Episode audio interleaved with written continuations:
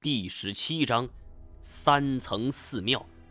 按照现在建筑的原理，节省建筑空间，合理布局，所以通常的建筑中楼梯都是一通到底的。而如今在这座石头搭建的古墓之中，却一反常态。一层到二层这个地方有楼梯，可是从二层通往三层的地方却没有了。我们刚才从一层上来的楼梯。可是明明存在的，而现在被一堵石墙给死死挡住，这是要搞什么？难道说是八百媳妇的求林阵重现江湖？我不禁想起了刘向这个人，我急忙跑到另一个方向，这里也是一面墙，并没有楼梯台阶，而身后的一毛罗大军是蠢蠢欲动，这难道是天要亡我的节奏吗？我真后悔自己的装备丢了，也后悔手里没有类似工兵铲的家伙。这种不知名的贝类外壳不是很坚硬，我丢在墙上都能够撞碎。那只要有工兵铲在手，还不是一拍一大片儿？可惜现在只能是空想了。现在是前无去路，后有追兵，而且我们脚上还穿着蛙鞋，质地柔韧，只能用于潜水。指望着穿它，那去踩死一毛罗，忒不现实了。胡延梦抓着我胳膊的两只手也不觉间加大了力度，他也紧张到了极点。一想也是啊，他以前不管去哪儿都有胡九川保护，什么事儿都没有自己操心过。现在则是自己孤身一人与我在一起。其实我何尝不是啊？八百媳妇儿也好，茶和台汉国也罢。在那儿，我们都是一个团队，集体行动。我有时候会出一些主意，是肆无忌惮的；而现在想来，那时候如果我出主意，那大部分都是没有思考过后果的，只是提供一种思路。如果不可行的话，也会有太监和金锁前来反对。而现在倒斗的行家金锁不在身边，胡九川也不在，只有我和胡烟梦在一起。我忽然从心底冒上来一个念头：这一次才是我真正意义上的第一次冒险。而陡然间，我不知道从哪就漫起了一股豪气千云的战意。小梦，你找出路，我来挡住他们。胡延梦听后，就急忙跑到两堵石墙之间，开始寻找机关。我微微向后退了两步，脱下了蛙鞋，拿在手中。踩下去的力量小，我就不信拍下去力量还小。他奶奶的，毛爷今儿就拿你们当苍蝇了！我抬起手臂，狠狠的一鞋就拍了下去，啪叽一声，一只一毛罗瞬间就被拍碎，血液瞬间爆出。我看这一招好使啊，更不敢怠慢，咬住手电，两只手是手起斜落，手起斜落。我机械似的重复这一个动作。啪叽啪叽的声音伴着空气中弥漫的血腥味儿，对我的听觉和嗅觉进行了双重打击。不知怎么的，我想起了在茶和台汉国中与大黄蜂那一次。为什么每一次我和胡烟梦见面，都在跟这些烦人的生物打交道呢？一毛罗的数量是超乎想象，那些涌动的星空看起来就像是死神的催命符咒。挖鞋的鞋底已经是糊上了厚厚一层尸体，血液一地，而我的体力也已经接近了极限，不由得催促道：“小梦，找到了吗？”我抬眼望去，这些该死的一毛罗还有成千上万，按照他们现有的数量，就算是十头大象，那也得被吸干呐！看来这地方我们是守不住了。我们必须转移，而我拽上他往后退，一直退到了石墙面前。一毛罗是穷追不舍，尽管动作很缓慢，但他们还是慢慢的就围了上来。我转过身去推石墙，当然无法推动。我们被逼到了墙角，我不得不重复起了之前的动作。而这个时候，胡烟猛拍了拍我肩膀，指指上边。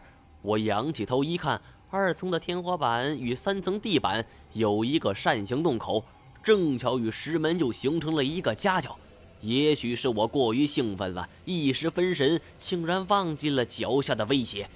此刻我脚上是光秃秃的，没有穿鞋，一只一毛罗张嘴就是狠狠的一口啊！疼起我是飞起一脚就踹了过去。我说道：“你先上去，我等会儿。”胡烟梦是个女孩，当然是我断后了。再者，这个扇形的洞口不大，我并不确定我能否通过。而万一过不去，卡在洞口，害死的可就是两个人呐！胡烟梦身手敏捷，他原地起跳，在石墙上一蹬，身子是陡然拔高两米之多，双手就扒住洞口，从下边就钻了过去。而一上去，他就探出了洞口，伸出手下来。我最后踢开了脚边的一群一毛罗，学着胡烟梦的样子蹬墙借力。可惜东施效颦呐，脚底板蹭脱了一层皮不说，还差点没抓住胡烟梦的手。虽然一时摆脱了一毛罗的追赶，但是这个洞口也正如我想象的那么狭窄，根本没办法从洞口里边钻了出来。我被卡住了，成了一个上不着天、下不着地的状态，上半身在三层，下半身却在二层。胡烟梦开始还拉着我，后来竟然扑哧一声乐了，而这一笑，我也跟着笑出了声啊！这种感觉是着实尴尬。费了好大力气，我才从洞口上边给钻了上来，身上的潜水服也撕烂了几处。胡烟梦一本正经的看着我说：“我摇了摇头，不是我太胖，是这个洞口太窄了。”我站了起来，手电光扫着三楼。你得庆幸我不是金锁，要是他，而我的话语就突然停住了，因为我眼前出现了一个巨大的家伙。这是一尊高约数丈的石像，穿着威风凛凛的袍铠，一手叉腰，一手指向身侧的右前方，甚是高大。不过奇怪的很呐，石像的模样却不是人，而是像一条蛇，脑袋呈三角状，布满了鳞片。不过鉴于这个家伙有手，说他是蜥蜴也可以，而就连手掌也是三根指头，这一点跟蜥蜴特点也很相似。胡爷梦也惊讶的很呐，只是在原地发呆。而我怔了半晌，才问道：“你跟你爷爷见多识广，听说过蒙古人拜过这玩意儿吗？”胡烟梦只顾着惊讶，完全听不到我的话。而我走进了石像，观察第三层的格局，更像是一间神庙。除了正手供奉的这一尊石像外，左右还有一文一武两尊石像。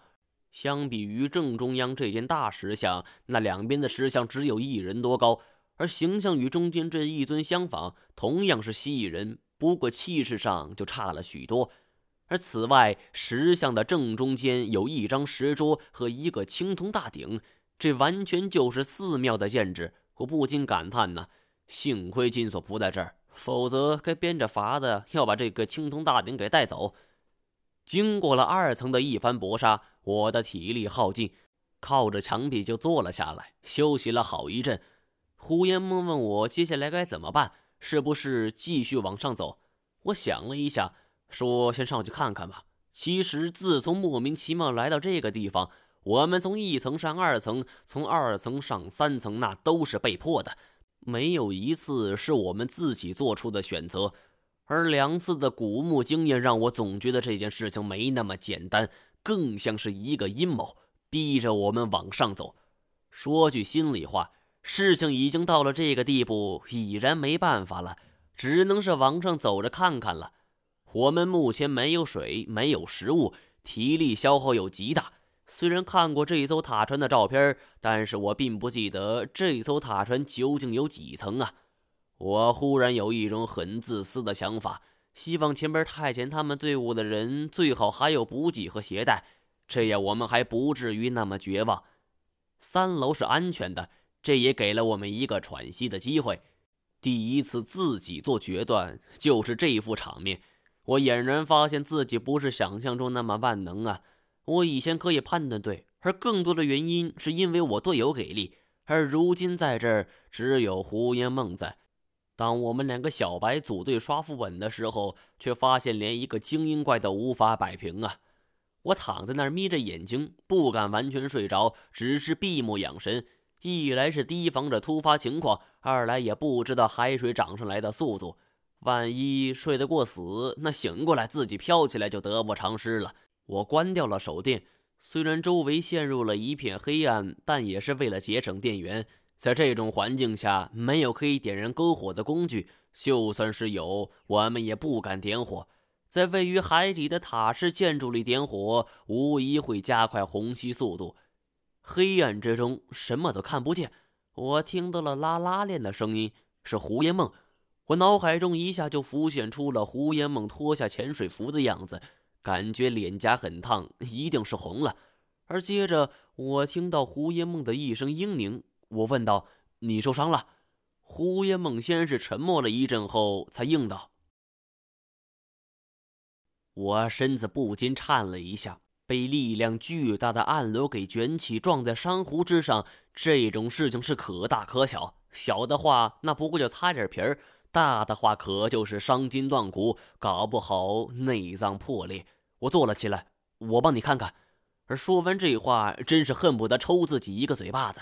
人家姑娘拉开了潜水服的拉链，查看伤势，摆明了受伤部位是属于隐私。我还这么说话，那真是不经大脑啊！原本以为胡烟梦不会同意，而没想到她主动靠了过来，什么话都没说。这种情况下也不需要说什么。说话，大家反而感到尴尬。我摩挲着抱住他的肩膀，却陡然一惊。这个身子入手冰凉，像是在抱住一块冰，而且坚硬的很，上边还布满了鳞片。